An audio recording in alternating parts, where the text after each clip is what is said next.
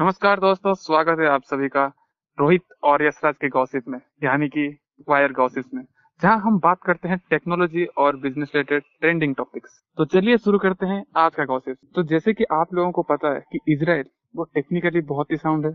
वहाँ पे जो सर्वेलेंस होता है या फिर जो ट्रैकिंग होता है वो हमेशा एक नंबर होता है, और उसका ट्रैकिंग एंड सर्वेलेंस सिस्टम पूरा दुनिया यूज करती है। आप लोग अगर सुने होंगे, पेगासस फॉर्मवेयर था जो आपका व्हाट्सएप को भी हैक कर सकता था, जो आईफोन को भी हैक करके दिखाया है। तो आप लोगों को पता होगा टेक्नोलॉजी या फिर सर्वेलेंस के मामले में वो कितने आगे हैं। तो अभी सुनने में आया है कि जो इजराइल वाले अपने ही लोगों के ऊपर सर्वेलेंस करते हैं या फिर उनको ट्रैक करते हैं, उसके ऊपर कुछ एम्प्लॉयज हैं जो कि गूगल और अमेजन के हैं, उन्होंने कंप्लेन किया है। हाँ, ये क्वेश्चन मन में है कि अगर लोगों के ऊपर सर्वेलेंस किया जा रहा है तो गूगल और अमेजन वालों को क्या प्रॉब्लम है, वो उनका एम्प्लॉय क्यों इसका विरोध कर रहे हैं। एक्चुअली गूगल और अमेजन का ए डब्ल्यू एस इनको सर्विस प्रोवाइड करती है, क्योंकि सर्वेलेंस के लिए आप लोगों को पता है बहुत इंपॉर्टेंट है कंप्यूटिंग और क्लाउड सर्विसेज। तो ये जो दोनों कंपनी है उनको प्रोवाइड करते हैं क्लाउड सर्विसेज। तो इनके जो एम्प्लॉय है बोलते हैं कि ये इलीगल है, इसको नहीं करना चाहिए, इसीलिए ये लोग इसका विरोध कर रहे हैं। तो आइए जानते हैं इस एपिसोड में ये लोग क्यों विरोध कर रहे हैं और जो सर्वेलेंस होता है वो किस तरह का होता है। हाँ तो रोहित, अगर इस चीज को हमें डिटेल में जानना है तो हमें इजराइल का जियोपॉलिटिक्स का सिचुएशन भी थोड़ा जानना पड़ेगा। तो जैसे कि हम पिछले किसी एक एपिसोड में डिस्कस कर चुके हैं कि एपिसोड इजराइल चारों तरफ से दुश्मन से घिरा हुआ है और इसके ऊपर हमेशा अटैक होते रहते हैं, और बहुत सारे कंट्रीज तो आज तक इजराइल को एज ए कंट्री भी एक्सेप्ट नहीं करते। तो इजराइल का जो सबसे प्रायोरिटी चीज हो जाता है कभी भी किसी भी मीटिंग में ये लोग जाए, ये होता है कि इसे वो कंट्री पहले एक्सेप्ट करे, जबकि इंडिया और बाकी सारे जो बड़े बड़े कंट्रीज उसे एक्सेप्ट कर चुके हैं। लेकिन मुस्लिम ब्रदरहुड का जो बहुत सारे कंट्रीज है वो आज तक इजराइल को एज ए प्राइमरी कंट्री कभी भी एक्सेप्ट नहीं किया। तो इसीलिए क्या होता है कि इजराइल के ऊपर बहुत बार अटैक करने का ट्राई किया जाता है, बहुत बार सुसाइड बॉम्बिंग होता है, बहुत बार स्लीपर सेल के जरिए अटैक होता है। तो इजराइल ने देखा कि अगर ये इस तरह से बैठे रहेगा देन इसके ऊपर बहुत सारे हमले होंगे, और ये वैसे भी एक छोटा सा कंट्री है, और ऐसे अगर अटैक होते होते उनके बहुत सारे लोगों का डेथ हो जाता है, देन लास्ट में कौन ही बचेगा इजराइल में रहने के लिए। तो इन्होंने सोचा कि हमारा हमारा जो इंटरनल एंटी टेररिस्ट सिस्टम है और बहुत ही स्ट्रांग होना चाहिए। तो ये काम को दिया गया था मोसाद को। मोसाद हम जैसे जानते हैं, हमारा इंडिया में रॉ है, इजराइल में मोसाद है, और दुनिया का one of the best secret agency माना जाता है। लेकिन कुछ देर बाद लेकिन कुछ साल बाद इजराइल वालों को ये एहसास होना स्टार्ट हो गया कि इजराइल में जो टेररिस्ट एक्टिविटी है इतना ज्यादा बढ़ चुका है कि मोसाद के लिए उसे हैंडल कर पाना मुश्किल ही नहीं, नामुमकिन हो चुका है। क्योंकि इजराइल के ऊपर सिर्फ इंटरनली नहीं, एक्सटर्नल हमले बहुत ज्यादा होते हैं,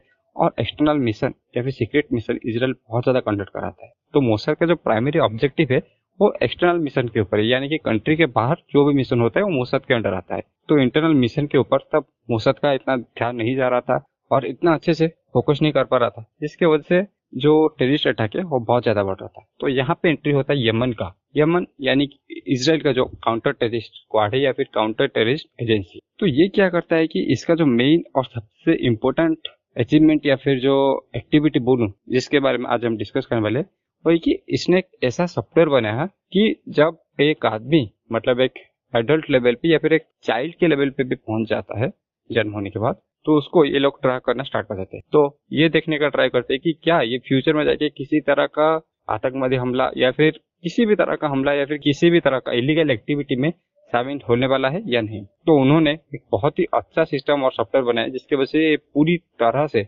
इजराइल को टेररिस्ट अटैक से बचा सकता। और इसका अगर एक्यूरेसी के बारे में बात करूँ तो ये अट्ठानवे परसेंट है। मतलब अगर कोई आदमी फ्यूचर में जाकर टेररिस्ट बनने वाला है या फिर किसी भी तरह का इलीगल एक्टिविटी में शामिल होने शामिल होने वाला है, देन ये बहुत जल्दी उसका पता लगा लेते हैं और टाइम रहते ही उसे न्यूट्रलाइज कर देते हैं। तो इसके वजह से इजराइल के ऊपर जो टेररिस्ट हमला था बहुत ही बड़े अमाउंट में कम होना स्टार्ट हो गया। तो रोहित तुम बताओ कि ये सिक्योरिटी एक्चुअली काम कैसे करता है, मतलब मैंने बोल दिया कि उन्होंने एक सॉफ्टवेयर बनाया था, एक्चुअली काम कैसे करता है।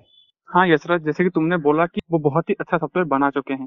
हम लोगों ने पेगासस सॉफ्टवेयर के बारे में सुना है जो कि कैपेबल है किसी का भी व्हाट्सएप को हैक करने। मतलब अगर मेरे पास एक मोबाइल डिवाइस है या फिर कंप्यूटर है, उसको हैक करना बहुत ही आसान है, क्योंकि वो हमेशा इंटरनेट से कनेक्टेड होता है, और जो भी चीज इंटरनेट से कनेक्टेड है मतलब वहाँ पे आपका प्रेजेंस है, वहाँ पे आपका प्रेजेंस है मतलब वहाँ वहाँ के थ्रू, मतलब आपके आईपी एड्रेस के थ्रू आपके डिवाइस के अंदर हम लोग कभी भी घुस सकते हैं।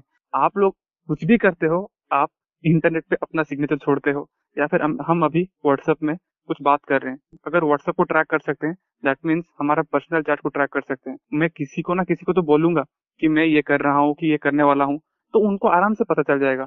और ये सब होता है क्लाउड के थ्रू। वो क्लाउड में एक छोटा सा फॉर्मवेयर छोड़ देते हैं और वो फॉर्मवेयर आपके आईपी एड्रेस के थ्रू आपके डिवाइस के अंदर घुसता है और आपके डिवाइस में रहता है। एक कुछ प्रोग्राम होता है जो कि शॉर्ट टर्म के लिए होता है, मतलब वो रन होते ही आपका डिवाइस इन्फॉर्मेशन ले जाएगा और उसके बाद डिस्ट्रॉय हो जाएगा, सेल्फ डिस्ट्रॉय हो जाएगा। और कुछ प्रोग्राम होता है जो कि हमेशा आपको ट्रैक करता ही रहेगा आपके डिवाइस में। जब तक आपके पास वो डिवाइस है वो प्रोग्राम आपके फोन में ही रहेगा और आपको ट्रैक करता रहेगा।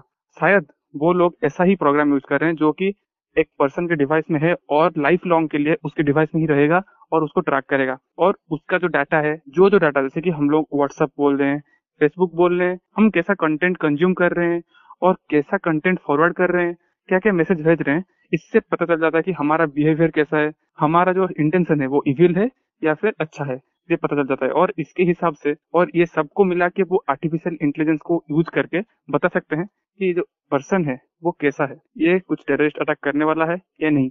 तो यशराज, मेरे पास एक क्वेश्चन कि ये जो कंपनीज जो इसका विरोध कर रहे हैं या फिर इसको हेल्प कर रहे हैं इसराइल को, और इसराइल जो लोगों के ऊपर ऐसा काम मतलब सर्वेलेंस बिठा रहा है, ये कितना हद तक सही है?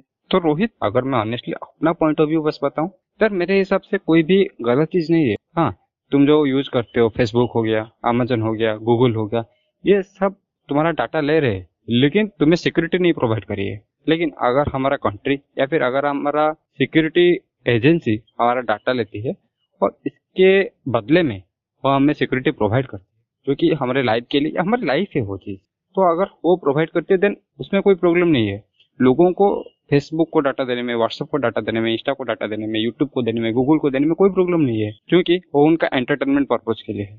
लेकिन अगर तुम्हारा कंट्री तुम्हें प्रोटेक्शन देने के लिए तुमसे डाटा ले रही है या फिर तुम्हारा डाटा फेच करे, देन मुझे बात एक्चुअली समझ में नहीं आता कि लोग ये नहीं समझते। अगर वो जिंदा रहेंगे तभी उनका डाटा प्राइवेसी का कुछ इशू ही रहेगा। अगर वो जिंदा ही नहीं रहेंगे, किसी टेररिस्ट अटैक में शायद वो मर गए, देन उनको डाटा प्राइवेसी से क्या ही फर्क पड़ेगा। तो ये लोगों को समझना चाहिए कि उनका लाइफ सबसे ज्यादा इंपॉर्टेंट है, उसका और डाटा प्राइवेसी। लेकिन रोहित, मुझे ये बताओ तुम कि जो कंपनीज का जो एम्प्लॉयज इस तरह का प्रोटेस्ट करते हैं, किस हद तक ये सही है? हाँ यशराज, अगर उस कंपनी में कुछ इजरायल लोग भी काम कर रहे हैं तो उनके हिसाब से उनका भी प्राइवेसी है और उनका प्राइवेसी भी हैम्पर हो रहा है, तो इसीलिए शायद वो लोग ऐसा सोच रहे हैं और ऐसा कर रहे हैं। बट मेरे हिसाब से क्या है, अगर वो डाटा लीक किया जाए तो प्रॉब्लम है, क्योंकि अभी फेसबुक, इंस्टाग्राम और अमेजोन, जैसे कि तुमने बोला कि वो सब भी डाटा कलेक्ट करते हैं बट वो लीक नहीं करते हैं, इसलिए हमको कोई प्रॉब्लम नहीं है। और इजराइल का जो सर्वेलेंस सिस्टम है वो भी उसको लीक नहीं कर रहे, वो इसको इस्तेमाल कर रहे हैं। तो आप में से कोई अगर इंसान है जो कि टेररिस्ट बनने वाला है और आपके घर के ही पास होगा, आपके घर के ऊपर भी कभी हमला कर सकता है, तो उसको बचाने के लिए, आपको बचाने के लिए वो कर रहे हैं। और वो ऑलरेडी वो डायरेक्ट सिस्टम को जा रहा है और सिस्टम में डायरेक्ट एल्गोरिथम फिट है, तो आपका जो डाटा है वो कोई पढ़ नहीं रहा है, आपका जो प्राइवेसी है वो इंटैक्ट ही है। मेरे हिसाब से जो कंट्री कर रही है या फिर जो सिस्टम कर रहे हैं वो एक बड़ा प्राइवेसी इशू नहीं है। तो ये था हमारा पॉइंट ऑफ व्यू इजराइल का जो सर्वेलेंस सिस्टम है उसके ऊपर। तो ऐसे ही चलते चलते सुनते रहिए हमारे पॉडकास्ट को। आज के लिए बस इतना ही, फिर मिलेंगे नेक्स्ट एपिसोड में। तब तक के लिए थैंक यू, गुड नाइट।